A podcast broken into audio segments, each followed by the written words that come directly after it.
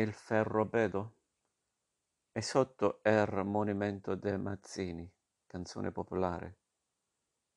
Era una caldissima giornata di luglio.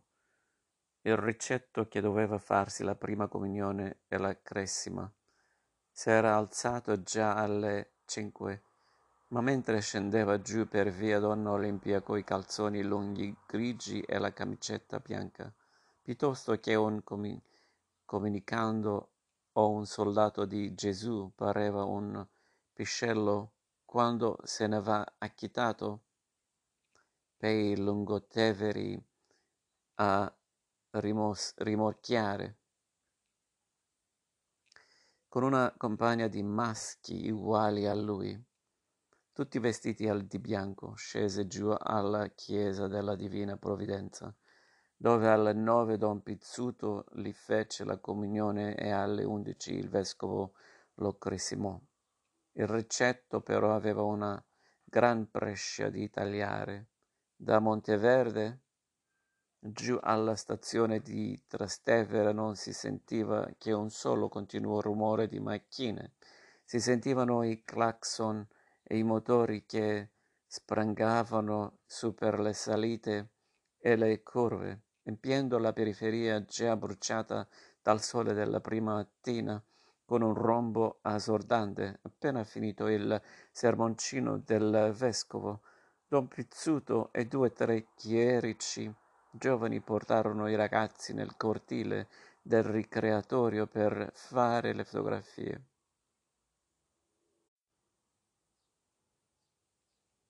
Il vescovo camminava fra loro benedicendo i familiari dei ragazzi che si inginocchiavano al suo passaggio. Il Riccetto si sentiva rodere lì in mezzo e si decise a piantare tutti. Uscì per la chiesa vuota, ma sulla porta incontrò il compare che gli disse: «Ao, a dove vai?»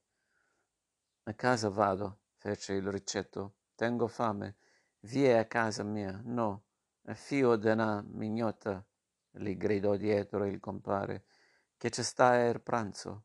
Ma il Riccetto non lo filò per niente e corse via sull'asfalto che bolliva al sole. Tutta Roma era un solo rombo, solo lì su in alto c'era silenzio, ma era carico come una mina. Il Riccetto s'andò a cambiare. Da Monteverde Vecchio ai Granatieri la strada è corta, basta passare il prato e tagliare tra le palazzine in costruzione intorno al viale dei Quattro Venti, valanghe di modenza, case non ancora finite già in rovina, grandi steri fangosi, scarpate piene di zozzeria. Via Abate Ugone era a due passi, la folla giù dalle stradine quiete e asfaltate di Monteverde Vecchio scendeva tutta in direzione dei grattacieli. Già si vedevano anche i camion, colonne senza fine, miste e camionette, motociclette, autoblinde. Il Riccetto si imbarcò tra la folla che si buttava verso i magazzini. Il Ferrobedò lì sotto era come un immenso cortile, una prateria recintata, infossata in una valletta della grandezza di una piazza o di un mercato di bestiame. Lungo il recinto rettangolare s'aprivano delle porte, da una parte erano collocate delle cassette regolari di legno, dall'altra i magazzini. Il Riccetto, col branco di gente, attraversò il Ferrobedò quando era lungo, in mezzo alla folla urlante, e giunse davanti a una delle cassette, ma lì c'erano quattro tedeschi che non lasciavano passare. Accosto alla porta c'era un tavolino rovesciato, e il Riccetto se l'incollò e corse verso l'uscita. Appena fuori incontrò un giovanotto che gli disse: «Che stai a fa?» «Me lo portò a casa, me lo portò», rispose il Riccetto. «Vie con me, a Fesso, che San Nano s'annamo a prendere la roba più meglio. «Mo vengo», disse il Riccetto, buttò il tavolino e un altro che passava di lì se lo prese. Col giovanotto rientrò nel Ferrobedò e si spinse nei magazzini. Lì presero un sacco di canapetti. Poi il giovane disse: «Vi qua in, a incollare gli chiodi», così tra i canapetti, i chiodi e altre cose. Il Riccetto li si fece cinque viaggi di andata e ritorno a Donna Olimpia. Il sole spaccava i sassi nel pieno del dopopranzo, ma il Ferrobedò continuava a essere pieno di gente che faceva a gara coi camion lanciati giù per Trastevere, Porta Portese, il matai, mataio, mataio, toio, matatoio San Paolo, a rintronare l'aria infuocata. Al ritorno dal quinto viaggio il Riccetto e il giovanotto videro presso a, al recinto, tra due cassette, un cavallo col carro. S'accostarono per vedere se si poteva tentare il colpaccio. Nel frattempo il Riccetto aveva scoperto in una cassetta un deposito di armi e s'era messo un mitra a tracolla e due pistole alla cintola. Così armato fino al denti montò in groppa al cavallo. Mi venne un tedesco e li cacciò via, mentre che il Riccetto viaggiava coi sacchi di canapetti su e giù da Donna Olimpia ai magazzini. Marcello stava con gli altri maschi nel casseggiato al Buon Pastore.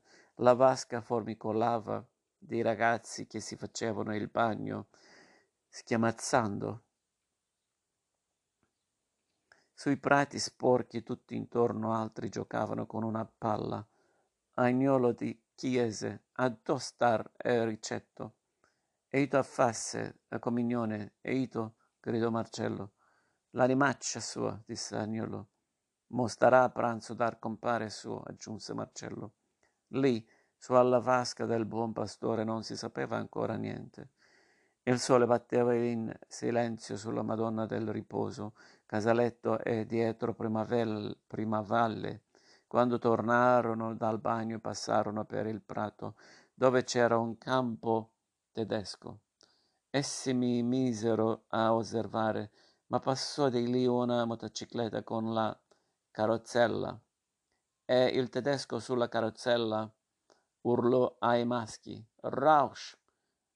Zona infetta!» Lì preso ci stava l'ospedale militare. «E a noi che ce frega?» gridò Marcello. La motocicletta intanto aveva rallentato. Il tedesco saltò giù dalla carrozzella e diede a Marcello una pizza che lo fece rivoltare dall'altra parte. Con la bocca tutta gonfia Marcello si voltò come una serpe e, sbroccolando con i compagni giù per la scarpata, le fece una perma- pernacchia nel fugge che fece, fecero ridendo e urlando. Arrivarono diretti fino davanti al casermone. Li incontrarono degli altri campani. «E che state f- a fa?»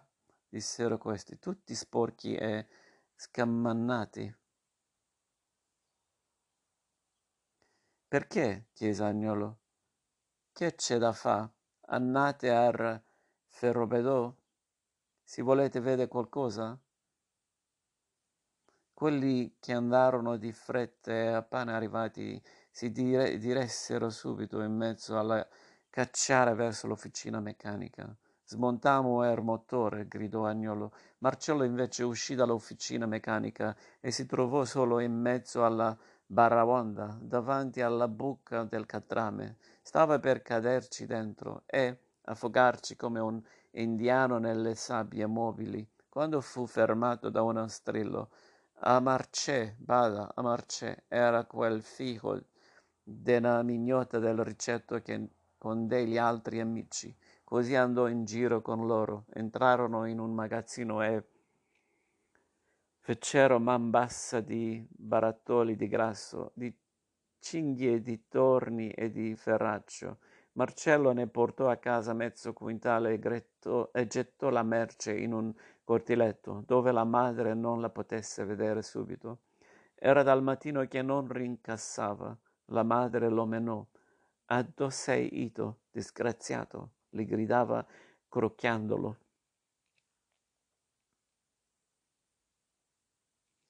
«Soito ha fame e bagno, soito», diceva Marcello, che era un po' storcinato e magro come un grillo, cercando di parare i colpi. Poi venne il fratello più grosso e vide nel cortiletto il deposito. «Frennone», gli gridò, «sta a rubà sta mercanzia, sto figo d'una mignota». Così Marcello ridiscese al ferrobedò col fratello, e questa volta portarono via da un vagone copertoni di automobili. Scendeva già la sera e il sole era più caldo che mai. Già il ferrobedò era più affollato di una fiera. Non ci si poteva più muovere. Ogni tanto qualcuno gridava: «Fuggi, fuggi, che stanno i tedeschi», per fare scappare gli altri e rubare tutto da solo. Il giorno dopo il Riccetto e Marcello, che ci avevano preso gusto, scesero insieme alla cacciara. I mercati generali, che erano chiusi, tutto intorno girava una gran massa di gente e di tedeschi, che camminavano avanti e indietro sparando in aria, ma più che i tedeschi a impedire l'entrata e a rompere il c'erano uh, gli appai. La folla però cresceva sempre più, premeva contro i cancelli, baccaiava, urlava, diceva i morti. Cominciò l'attacco e anche quei fetenti degli italiani lasciarono perdere. Le strade intorno ai mercati erano nere di gente, i mercati vuoti come un cimitero sotto un sole che li sgretolava. Appena aperti i cancelli, si riempir- riempirono in un momento. Ai mercati generali non c'era niente, manco un torso di cavolo. La folla si mise a girare per magazzini, sotto le tettoie, negli spacci, che non si voleva rassegnare a restare a mani vuote. Finalmente un gruppo di giovanotti scoprì una cantina che parava piena. Dalle inferriate si vedevano dei muschi di copertoni e di turbanti, tubalori, delle incerate, telloni, e nelle scansie delle forme di formaggio.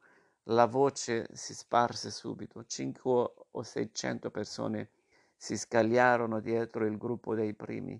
La porta fu sfondata e tutti si buttarono dentro, schiacciandosi.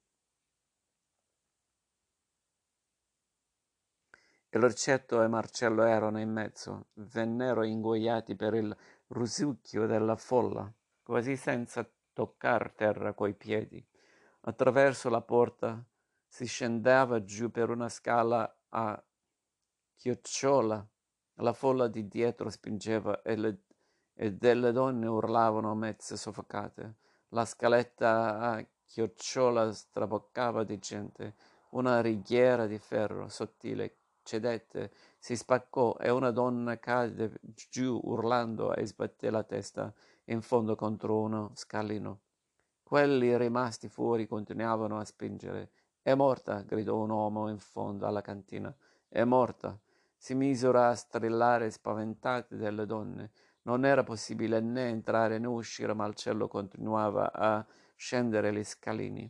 In fondo fece un salto scal scavalcando il cadavere, si precipitò dentro la cantina e riempì di copertoni la sporta insieme agli altri giovani che prendevano tutto quello che potevano. Il Riccetto era scomparso, forse era riuscito fuori. La folla si era dispersa. Marcello tornò a scalvare la donna morta e corse verso casa. Al Ponte Bianco c'era la milizia. Lo fermarono e gli presero la roba, ma lui non si allontanò da lì e si mise in disparte avvilito con la sporta vuota. Dalla Cacciara poco dopo salì al Ponte Bianco pure il Riccetto. Beh, li fece.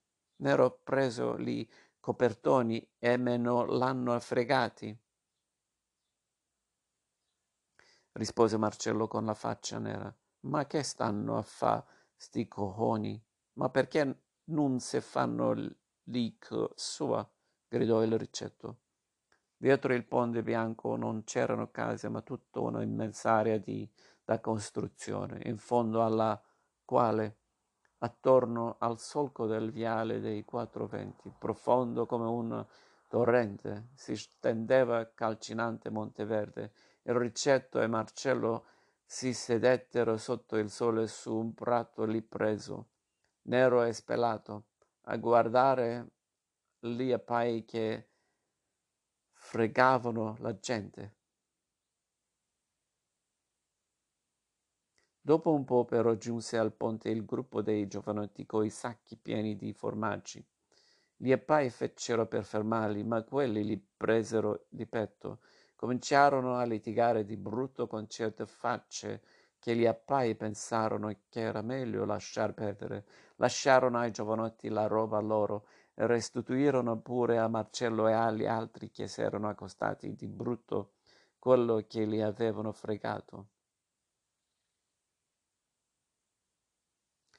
Saltando dalla soddisfazione e facendo i calcoli di quello che, che avrebbero guadagnato, il Riccetto e Marcello presero la strada di Donna Olimpia, eppure tutti gli altri si dispersero. Al Ponte Bianco che gli appai restò solo l'odore della zozzeria riscaldata dal sole.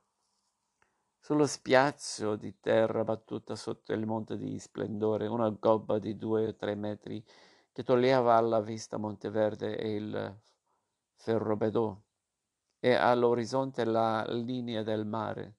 Quando i ragazzini si erano ormai stufati di giocare, un sabato alcuni giovanotti più anziani si misero sotto la porta col pallone tra i piedi, formarono un cerchio e cominciarono a fare del palleggio, colpendo la palla col collo del piede, in modo da farla scorrere raso terra, senza effetto, con dei bei colpetti secchi. Dopo un po' erano, batti, erano tutti bagnati di sudore, ma non si volevano togliere le giacche della festa o i maglioni di lana azzurra con le strisce nere o gialle. A causa dell'aria tutta casuale e scherzosa con cui si erano messi a giocare, ma siccome i ragazzini che stavano lì intorno avrebbero forse potuto pensare che facevano i fanatici a giocare sotto quel sole, così vestiti ridevano e si sfottevano, in modo però da togliere qualsiasi voglia di scherzare agli altri. Tra i passaggi e gli stop si facevano due chiacchie- chiacchiere. Ammazzate quando sei moscio oggi, Alvà, gridò un moro, coi capelli infraccicati di brillantina. E donne, disse poi, facendo una rovesciata. Vaffan, gli rispose Alvaro, con la sua faccia piena d'ossa, che pareva tutta ammaccata, e un capoccione che se un pidocchio di ci avesse voluto fare un giro intorno sarebbe morto di vecchiaia. Cercò di fare una finezza colpendo il pallone di tacco, ma fece un liscio e il pallone rotolò lontano verso il Riccetto e gli altri che, ne, che se ne stavano sbragati sull'erba zozza.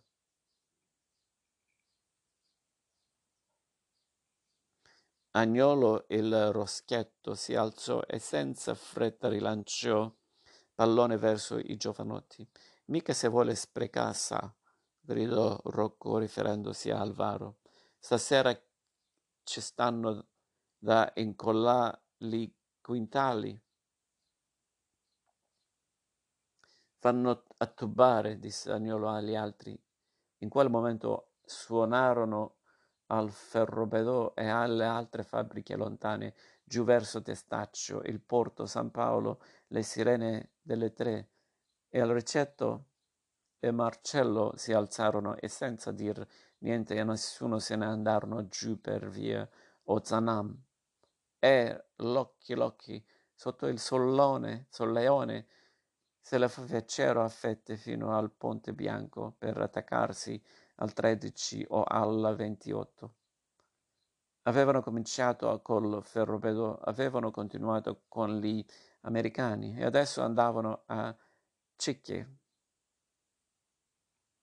È vero che il Riccetto per un po' di tempo aveva lavorato, era stato preso a fare il pischello al servizio delle camionette da uno di Monteverde Nuovo, ma poi aveva rubato al padrone mezzo sacco e quello l'aveva mandato a spasso. Così passavano i pomeriggi a far niente, a Donna Olimpia sul monte di Casadio, con gli altri ragazzi che giocavano nella piccola gobba ingiallita al sole, e più tardi con le donne che venivano a distenderci i panni sull'erba bruciata, oppure andavano a giocare al pallone lì sullo spiazzo tra i grattacieli e il Monte di Splendore, tra centinaia di maschi che giocavano su cortiletti invasi dal sole, sui prati secchi, per via Ozanam o via Donna Olimpia, davanti alle scuole elementari franceschi piene di sfollati e di sfrattati. Ponte Garibaldi, quando il Riccetto e Marcello, che arrivarono zompando giù dai respingenti, era tutto vuoto sotto il sole africano, però sotto i suoi piloni il Ciriola formicolava di bagnanti, il Riccetto e Marcello soli in tutto il ponte, con la scuccia, scuccia sulla spalletta di ferro arroventato. Si stettero per un pezzo a guardare i fiumaroli che prendevano il sole sul galleggiante o giocavano a carte o facevano il correntino. Poi, dopo aver litigato un po' sull'itinerario, si rattaccarono al vecchio tram mezzo vuoto che, schiricchiolando e raschiando, andava verso San Paolo.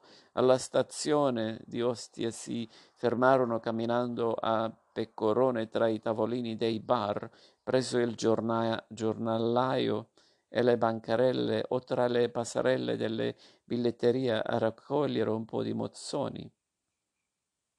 Ma già s'erano stufati, il caldo faceva mancare il respiro e guai se non ci fosse stato quel po' d'arietta che veniva dal mare. A Ricchè fece mezzo incazzato Marcello: perché non s'annammo a far il bagno pure noi? E Anna Moce fece con la bocca storta e alzando le spalle il Riccetto. Dietro il parco paolino e la facciata d'oro sì, di San Paolo, il Tevere scorreva al di là di un grande argine pieno di cartelloni, e era vuoto, senza stabilimenti, senza barche, senza bagnanti, e a destra era tutto irto di gru, antenne e creminiere col gasometro enorme contro il cielo, e tutto il quartiere di Monteverde all'orizzonte orizzonte sopra le scarpate putride e bruciate, con le sue vecchie villette come piccole scatole svanite al, nella luce. Proprio lì sotto c'erano i piloni di un ponte non costruito, con intorno l'acqua sporca che formava dei mulinelli. La riva verso San Paolo era piena, piena di canetti e di fratte. Il Riccetto e Marcello vi scesero in mezzo di corsa e arrivarono sotto il primo pilone sull'acqua, ma il bagno se lo fecero più a mare, un mezzo chilometro più in giù, dove il Tevere cominciava una lunga curva. Il Riccetto se ne stava ignudo lungo sull'erbaccia, con le mani sotto la nuca, guardando in aria.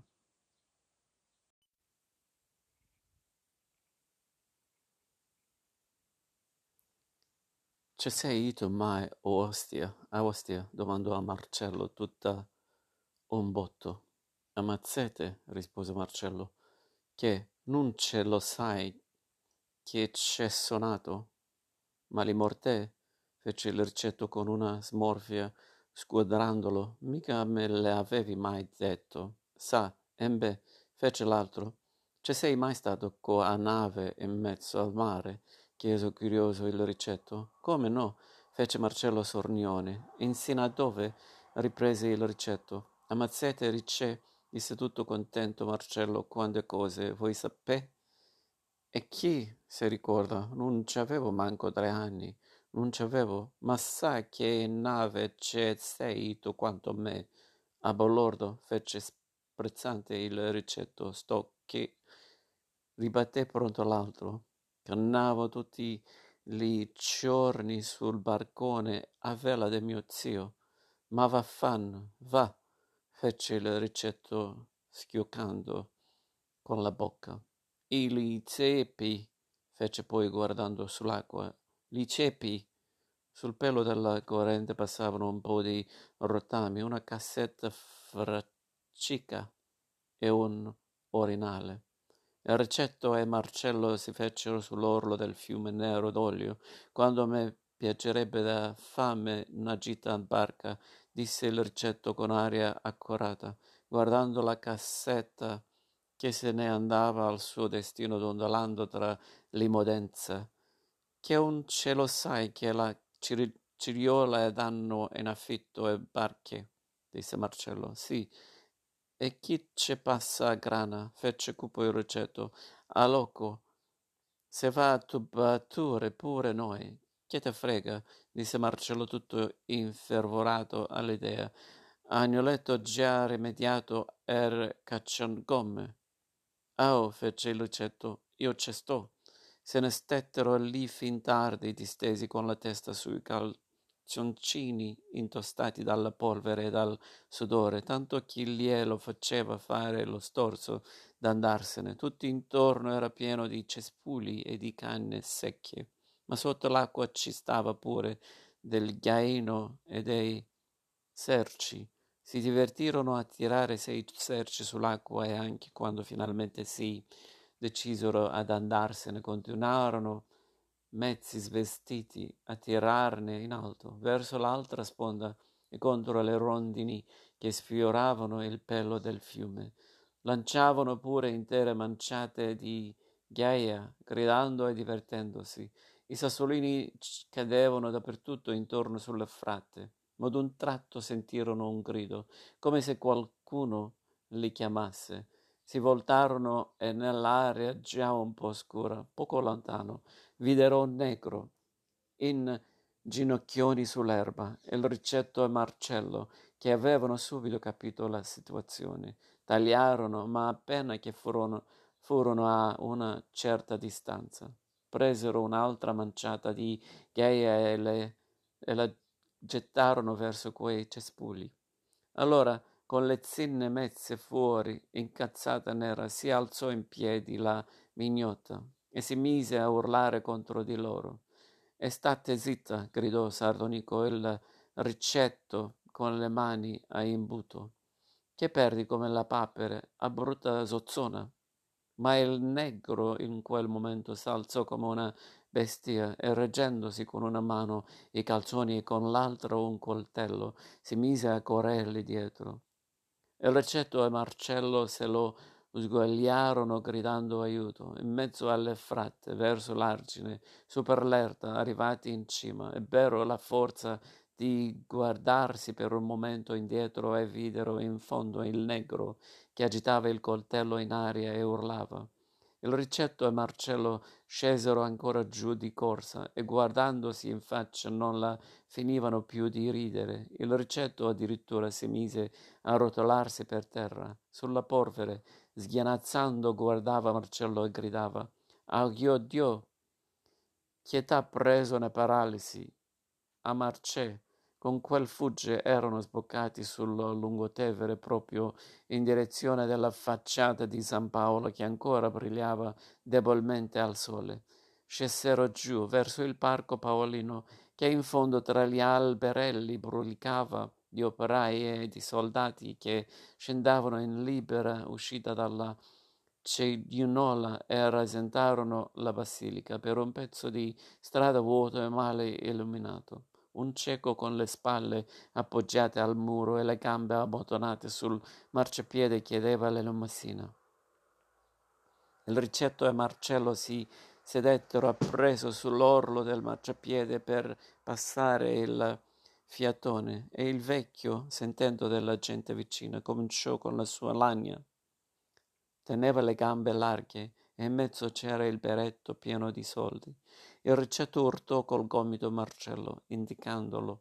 «Vacce piano», borbottò Marcello. Quando il fiatone si fu un po' calmato, il Riccetto tornò a urtargli il gomito con aria stizzita, facendogli un gesto con la mano come per dirgli: «Embè, che famo?» Marcello alzò le spalle per dirgli che s'arrangiasse, e il Riccetto lì lanciò un'occhiata di compassione arrosendo di collera. Poi gli disse piano: «Aspettarne laggiù». Marcello s'alzò e andò a aspettarlo dall'altra parte della strada, tra gli alberelli. Quando Marcello fu lontano, il Riccetto aspettò un momento che non passava nessuno. Si accostò al cieco, acchiappò la manciata dei soldi dal berretto e filò via. Appena furono di al sicuro, si misero a contare i soldi sotto un lampione. C'era quasi mezzo sacco. La mattina dopo, il convento delle Monache e altri palazzi di via Garibaldi restarono senza acqua. Il Riccetto e Marcello avevano trovato Agnolo e Donna Olimpia davanti alle scuole elementari Giorgio Franceschi, che dava calci alla palla con altri ragazzi senza alla, altra illuminazione che quella della luna. Gli dissero d'andare a prendere il cacciagomme, e quello non se lo fece ripetere. Poi discesero tutti e tre insieme per San Pancrazio, giù verso Trastevere, in cerca di un posto tranquillo. Lo trovarono in via Manara, che a quell'ora era tutta deserta, e poterono mettersi a lavorare intorno a un chiusino senza che nessuno andasse a rompergli le scatole. Non si misero in allarme manco quando lì sopra s'aprì di botto un balcone, e una vecchia mezza appennicata e tutta dipinta cominciò a gridare: «Che state a far laggiù?» Il Riccetto alzò il capo un momento e le fece: «Ah, signor, non è niente, è il mistero della fogna atturata». Già avevano finito, si presero il sopra e il sotto del chiusino. Agnolo e il Riccetto lo incollarono e se ne andarono piano piano verso una casa di rocca diroccata sotto il Gianicolo, che era una vecchia palestra in rovina. C'era buio, ma Agnolo era pratico e trovò in un angolo dello sta- stanzone la mazza, e con quella fecero a pezzi il chiusino. Adesso si trattava di trovare il compratore, ma anche stavolta ci pensò Agnolo. Andarono giù per il vicolo dei Cinque, che tranne qualche ubriaco era tutto deserto, sotto le finestre dello stracciarolo. Agnolo si mise le mani e imbutò intorno alla bocca e si mise a chiamare: «Ah, Antò!» La stracciarolo si affacciò, poi scese e li fece entrare in bottega, dove preso, pesò la ghisa e gli diede duemilasettecento lire per i settanta chili che pesava. Ormai che se c'erano vollero farla completa. Agnolo forse nella palestra a prendere la cettola, e andarono verso le scalinate del Gianicolo. Lì scoperchiarono una fogna e vi si calarono dentro. Col manico della cettola acchiaccarono la tubatura per fermare l'acqua, poi la tagliarono distaccandone cinque o sei metri. Nella palestra la pestarono tutta, facendola in tanti pezzetti, la misero in un sacco e la portarono dallo stracciarolo, che gliela pagò centocinquanta lire al chilo. Con le saccocchie piene di grana risa- risalirono tutti contenti verso mezzanotte ai grattacieli. Lassù Alvaro, Rocco e gli altri giovanotti se ne stavano a giocare alle carte in fondo alla tomba delle scale, accucciati o sbrigati in silenzio sul pianerottolo a pian pianterreno della casa di Rocco, che dava in uno dei tanti cortili interni. Agnolo per andare a casa doveva passare di lì, e il Riccetto e Marcello l'accompagnavano. Così si fermarono a giocare coi grossi a zecchinetta. Dopo poco più di mezz'ora avevano perso tutta la grana per poter andarsi a divertire in barca dal Ciriola. Lì rimaneva per fortuna in mezzo sacco fregato al cieco, che il Riccetto si era nascosto dentro le scarpe. «Eccola Pipinara», disse sullo zatterone un giovanotto, vedendoli scendere lungo il marciapiede rovente. Il Riccetto non resistette alla tentazione di dondolarsi subito un po' sulla cannofiena, ma saltò giù immediatamente per raggiungere gli altri che avevano già sceso la breve passerella e stavano dando le cinquanta lire alla moglie di Orazio nello stabilimento del galleggiava, che galleggiava sull'acqua di Tevere. Gigetto li ricevette male. «Metteva qua», disse, e mostrò a tutti e tre un solo armadietto. Quelli restavano indecisi. «E che vestate a aspettare?» scattò Gigetto, allungando un braccio con la mano aperta verso di loro come per mostrare quanto era indegno il loro comportamento. «Che mo devo da venì a vestive io mo li mortacci sua?» borbottò Agnolo fra i denti, e si rovesciò sul capo la camicetta, togliendosela senza più aspettare. Intanto Gigetto continuava: «Sti rompicoglioni dei ragazzini, ve potessino ammazzarvi tutti voi e chi ve c'è manna». Avviliti i tre rompicoglioni si vestirono e restarono nudi coi panni in mano. «Beh», urlò il bagnino, uscendo da dietro il banchetto, «mo essi non sapevano come si faceva». Gigetto li strappò di mano i panni, li gettò dentro l'arma, l'arma dietro e lo richiuse a chiave. Suo figlio piccolo guardava i tre nuovi ghignando. Gli altri giovanotti che indugiavano, chi nudo, chi con gli slip penzoloni, chi pettinandosi davanti allo specchietto, chi cantando, se li guardavano con la coda dell'occhio come per dire: «Ammazza quando so gaiardi». Appena che si furono annodati ai fianchi i lembi degli slip che li andavano larghi, schizzarono fuori dallo spogliataio e s'andarono a raccogliere accanto la ringhiera di ferro di, del galleggiante. Furono subito cacciati via pure da lì. Orazio in persona era uscito dal reparto centrale dove stava il bar, con la sua gamba paralitica e la sua faccia chiazzata di sangue. «Li mortacci vostra», urlò quante volte «devo da di che non ci se può star lì che si rompe la ringhiera».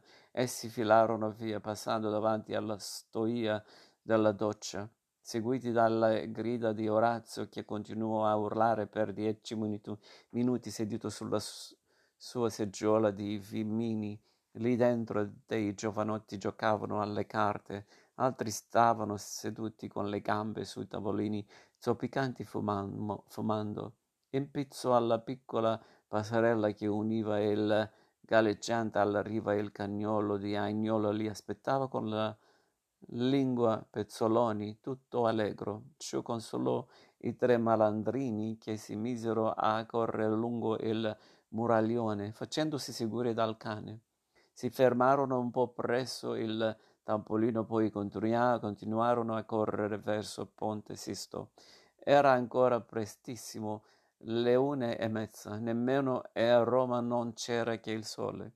Dal cupolone dietro Ponte Sisto all'isola Tiberina dietro Ponte Garibaldi, l'aria era tesa come la pelle d'un tamburo. In quel silenzio tra i muraglioni che al calore del sole puzzavano come pisciatoi, il Tevere scorreva giallo come se lo spingessero i rifiuti di cui veniva giù pieno.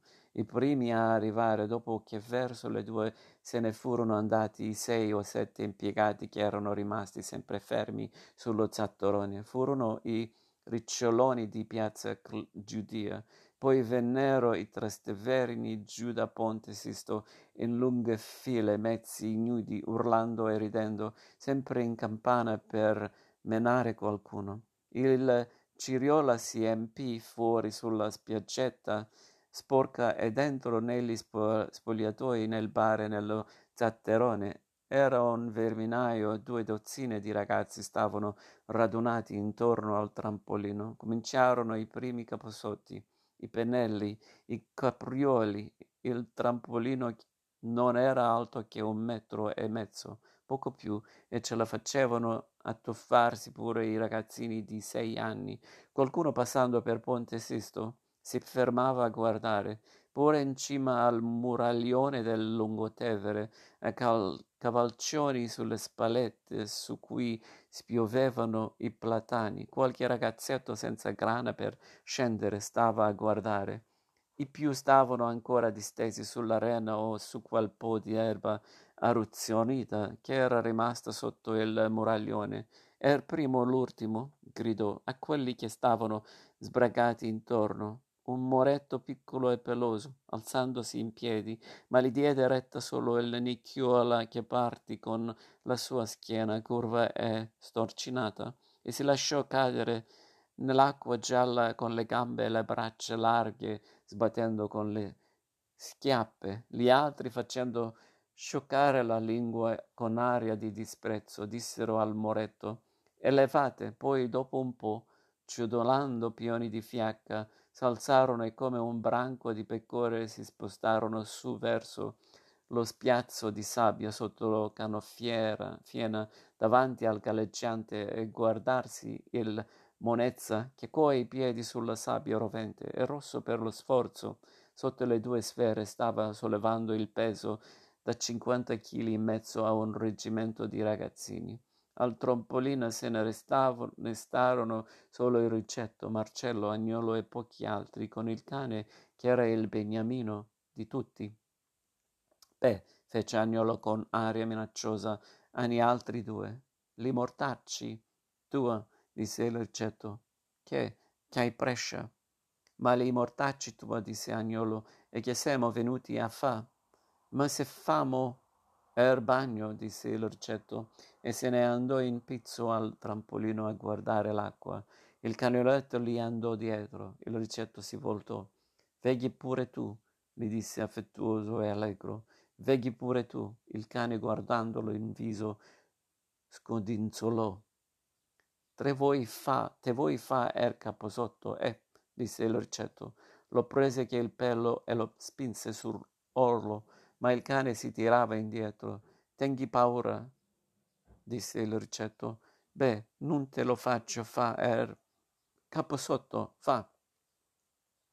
Il cane continuava a guardarlo tutto trepidante. "Ma che vuoi da me?" continuò il Riccetto con aria di protezione, chinandosi bruttò chiamannato d'uno spinone. Lo accarezzava, gli grattava il collo, gli metteva la mano tra i denti, lo tirava. Abbruttò, abbruttò, gli gridava affettuosamente. Il cane però, sentendosi tirare, aveva un po' di paura e saltava indietro. "Nonne", gli disse allora il Riccetto, "non te ce butto a fiume, te lo fai sto caposotto, a ricce", gli gridò ironico Agnolo. "Fammi fa prima una pisciata", rispose il Riccetto e corse a pisciare contro il muraglione. Il cane gli venne dietro e stette a guardarlo con gli occhi lucidi e la coda irrequieta. Agnolo allora prese la rincorsa e si tuffò. "Li mortacci tua", gridò Marcello vedendolo cadere tutto di sguincio con la pancia. "Ammazzame", gridò Agnolo ri- risortendo col capo in mezzo al fiume. "Che pazz- panzata! Me che faccio vedere il come che c'è stufa", gridò il Riccetto, e si gettò in acqua. "Come l'ha fatto?" gridò riemergendo a Marcello. "Coe gambe larghe", disse Marcello. "Mo ce riprovo", fece il Riccetto e si arrampicò su per la riva. In quel momento quelli che stavano a far cacciare intorno alla monezza che solla- sollevava i pesi si spostarono in massa verso il trampolino. Venivano giù con un ghigno sicuro e beffardo, sputando coi più piccoletti che zompavano intorno, si rotolavano abbraccia- abbraccicati pel marciapiede. Erano più di una cinquantina. Invasero il piccolo spiazzo d'erba sporca intorno al trampolino. Per primo partì il Monezza, biondo come la paglia e pieno di chigiolini rossi, e fece un carpio con le sette bellezze. Li andarono dietro Remo, lo spudorato, il Pecetto, il Cicchione, Palante, ma pure i più piccioletti che non ci smagravano per niente, e anzi Ercoletto, del vicolo dei cinque, e forse il meglio di tutti, si, si tuffava correndo per il trampolino sulla punta dei piedi e le braccia aperte, leggero, come se ballasse. Il Riccetto e gli altri si rita- ritirarono ammusati a sedere sull'erba bruciata e guardavano in silenzio. Erano come dei pezzetti di pane in mezzo a un formicaio e ci smormav- sformavano a dover stare a sentire in un canto la cacciara. Tutti se ne stavano in piedi, che le cianche sporche di fango, gli slip aperti, appiccicati sulla carne e le facce sarcastiche, a guardarsi e a gridare i morti con la sua faccia cattiva, tonda come un uovo. Il Cicchione partì e, scivolando sull'orlo dell'asse mentre cadeva in acqua, urlò con una risata feroce li mortacci sua, e Roma sulla riva, scuotendo il capo allegro, borbottò: li mortacci, che forza che sei! Pure il bassotto è lì accanto, lungo sul marciapiede, ghignava. Quando gli arrivò tra i ricchi un maloppetto di fanga, li mortacci vostra, urlò voltandosi furente, ma non sgamò che era stato, perché tutti guardavano ridendo verso il fiume.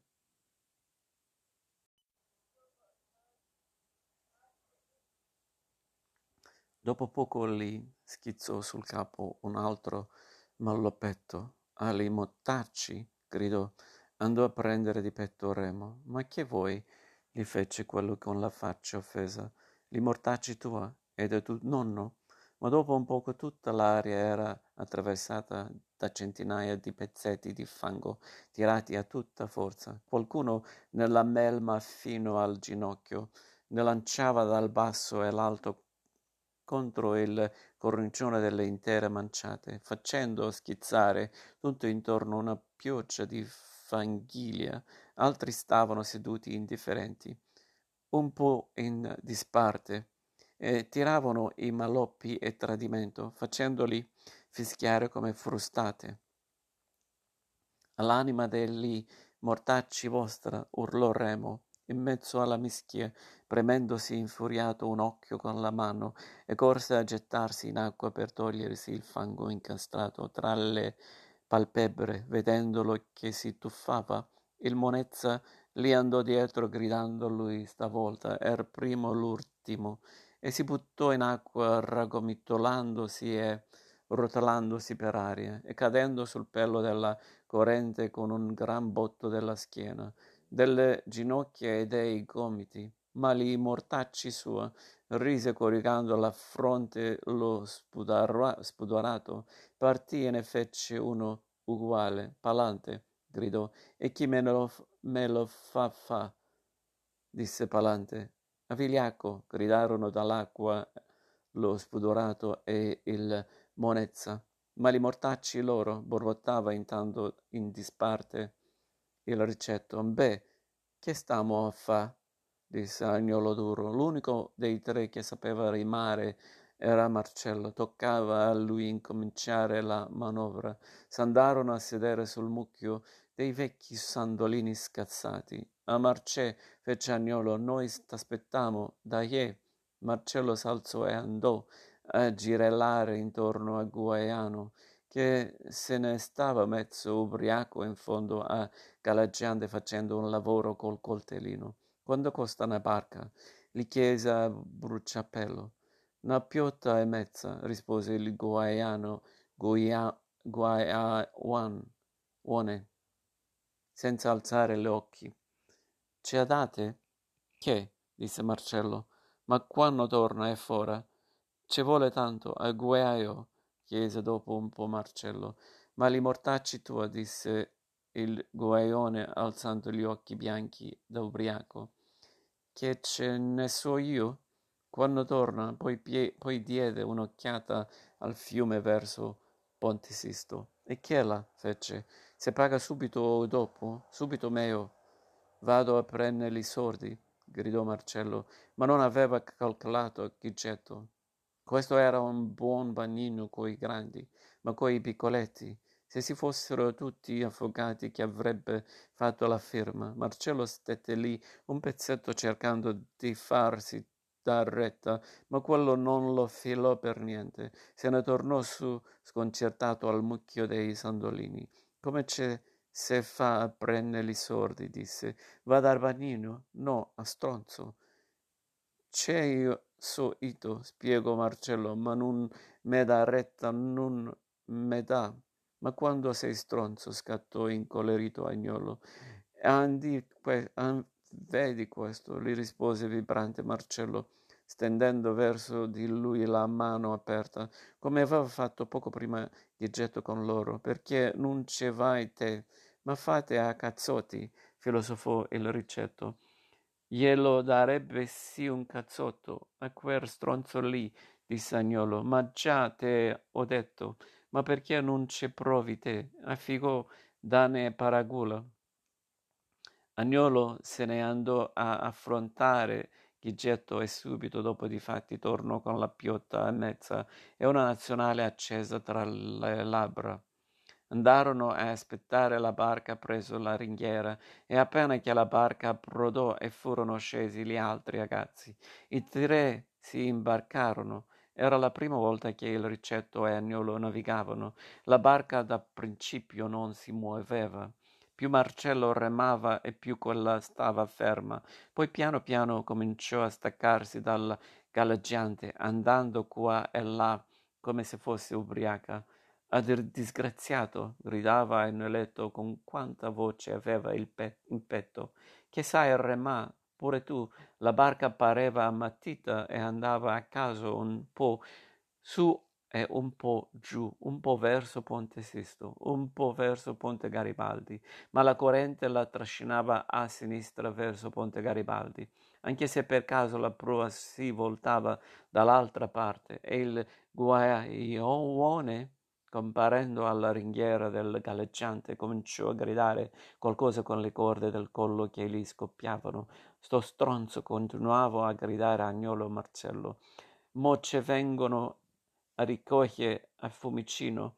Non me rompe e ce diceva Marcello, ammazzandosi sui reni che o sbattevano, ste, sbattevano, sbattevano fuori dall'acqua o ci affondavano dentro fino al manico. Provacce te, Dea.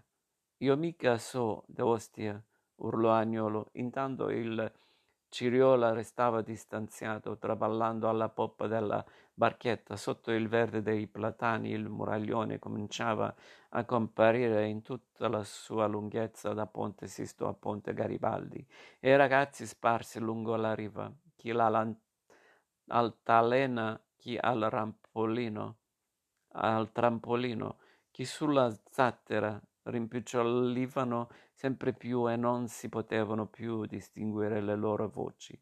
Il Tevere trascinava la barca verso Ponte Garibaldi, come una delle cassette di legno o delle carcasse che filavano sul pelo della corrente, e sotto Ponte Garibaldi si vedeva l'acqua spumeggiare e vorticare tra le secche lì scioli dell'isola Tiberina.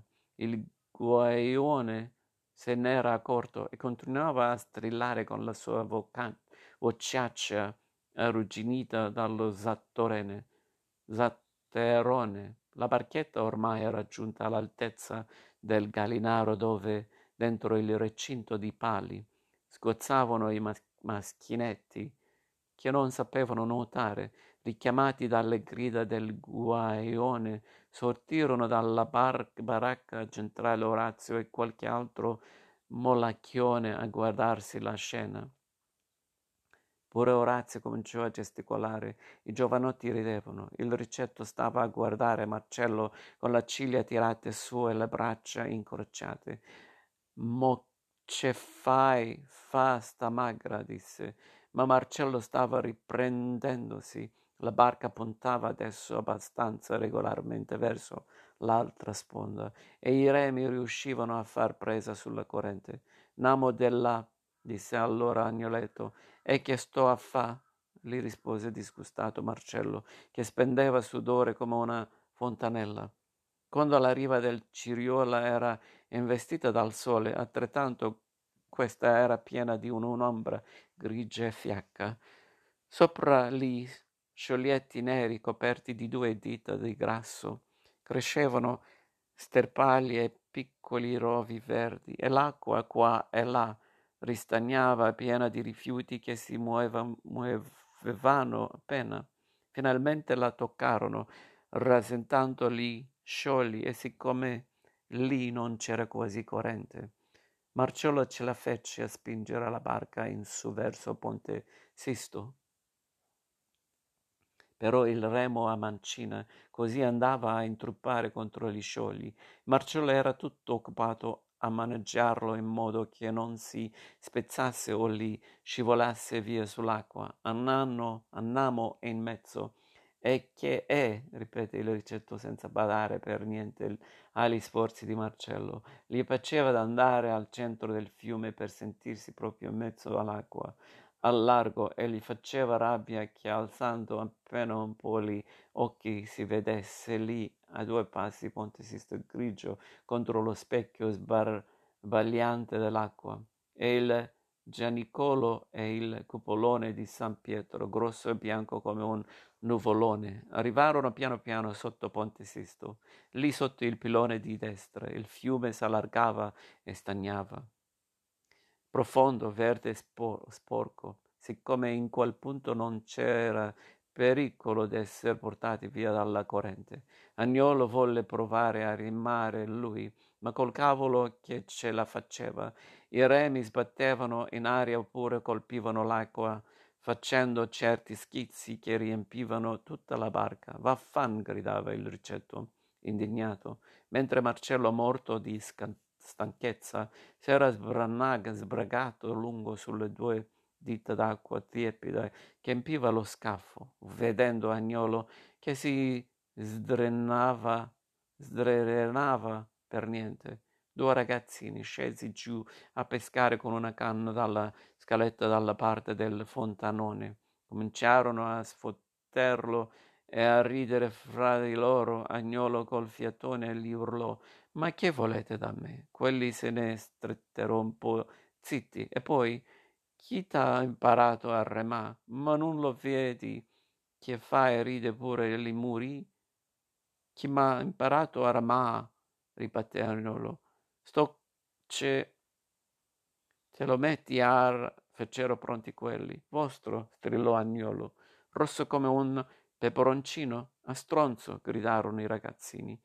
«A fi de na boccia!» gridò Agnolo. Intanto continuava a sdrenarsi, a rimare senza che la barca andasse avanti di un centimetro. Sull'altro pillone a sinistra c'erano degli altri figli de una buona donna. Stavano distesi tra le scanellature della pietra come lucertine, lucertoloni a prendersi il sole, mezzi appennicati. La grida dei ragazzini si risvegliarono, s'alzarono in piedi tutti bianchi di polvere e si radunarono sull'orlo del pilone verso la barca. A barcalo, barcarolii, un grida, una gridava: «Aspettatece!» «Ma che vuole quello?» fece inos- insospettito il Riccetto. Un secondo s'arrampicò per gli anelli fino a metà pilone e con un urlo fece il caposotto. Gli altri si tuffarono da dove si trovavano e tutti cominciarono a attraversare nuot- nuotando a mezzo braccetto il fiume. Dopo pochi minuti erano lì coi capelli sugli occhi, le facce paragule e le mani strette ai bordi della barca. «Che volete?» fece Marcello. Venii in barca, fecero quelli, perché non ci vorresti. Erano tutti più grossi e gli altri si dovettero tenere la cicca. Salirono e senza perder tempo uno disse a Agnolo, da, e gli prese i remi. Annamo de là del ponte, aggiunse guardando fisso Agnolo negli occhi come per dirgli, te va be bene. Annan- annamo de là del ponte, disse Agnolo. Subito Collo si mise a rimare a tutta callara, ma sotto il pilone la corrente era forte e la barca era carica. Per fare quei pochi metri ci volle più di un quarto d'ora. Borgo antico, dai tetti grigi sotto il cielo opaco, ti io t'invoco, cantavano i quattro di vicolo del Bologna, sbragati sulla barca, a voce più alta che potevano per farsi sentire dai passanti di Ponte Sisto e dei Lungo Teveri. La barca, troppo piena, andava avanti affondando nell'acqua fino ad Orlo. E il Riccetto continuava a starsene disteso, senza dar retta ai nuovi venuti, ammusato, sul fondo allagato della barca, con la testa appena fuori dal bordo, e continuava sempre a far finta di essere al largo. Fuori dalla vista della terraferma, eccoli pirata, gridava con le mani a imbuto sulla sua vecchia faccia di ladro uno dei trastevereni, in piedi in pizzo alla barca. Gli altri continuavano scatenati a cantare. A un tratto il Riccetto si rivoltò su un gomito per osservare meglio qualcosa che aveva attratto la sua attenzione sul pelo dell'acqua presso la riva, quasi sotto le arcate di Ponte Sisto. Non riusciva a capir bene che fosse. L'acqua tremolava in quel punto facendo tanti piccoli cerchi come se fosse sciacquata da una mano, e difatti nel centro vi si scorgeva come un piccolo straccio nero. Chiede, disse allora rizzandosi in piedi il Riccetto.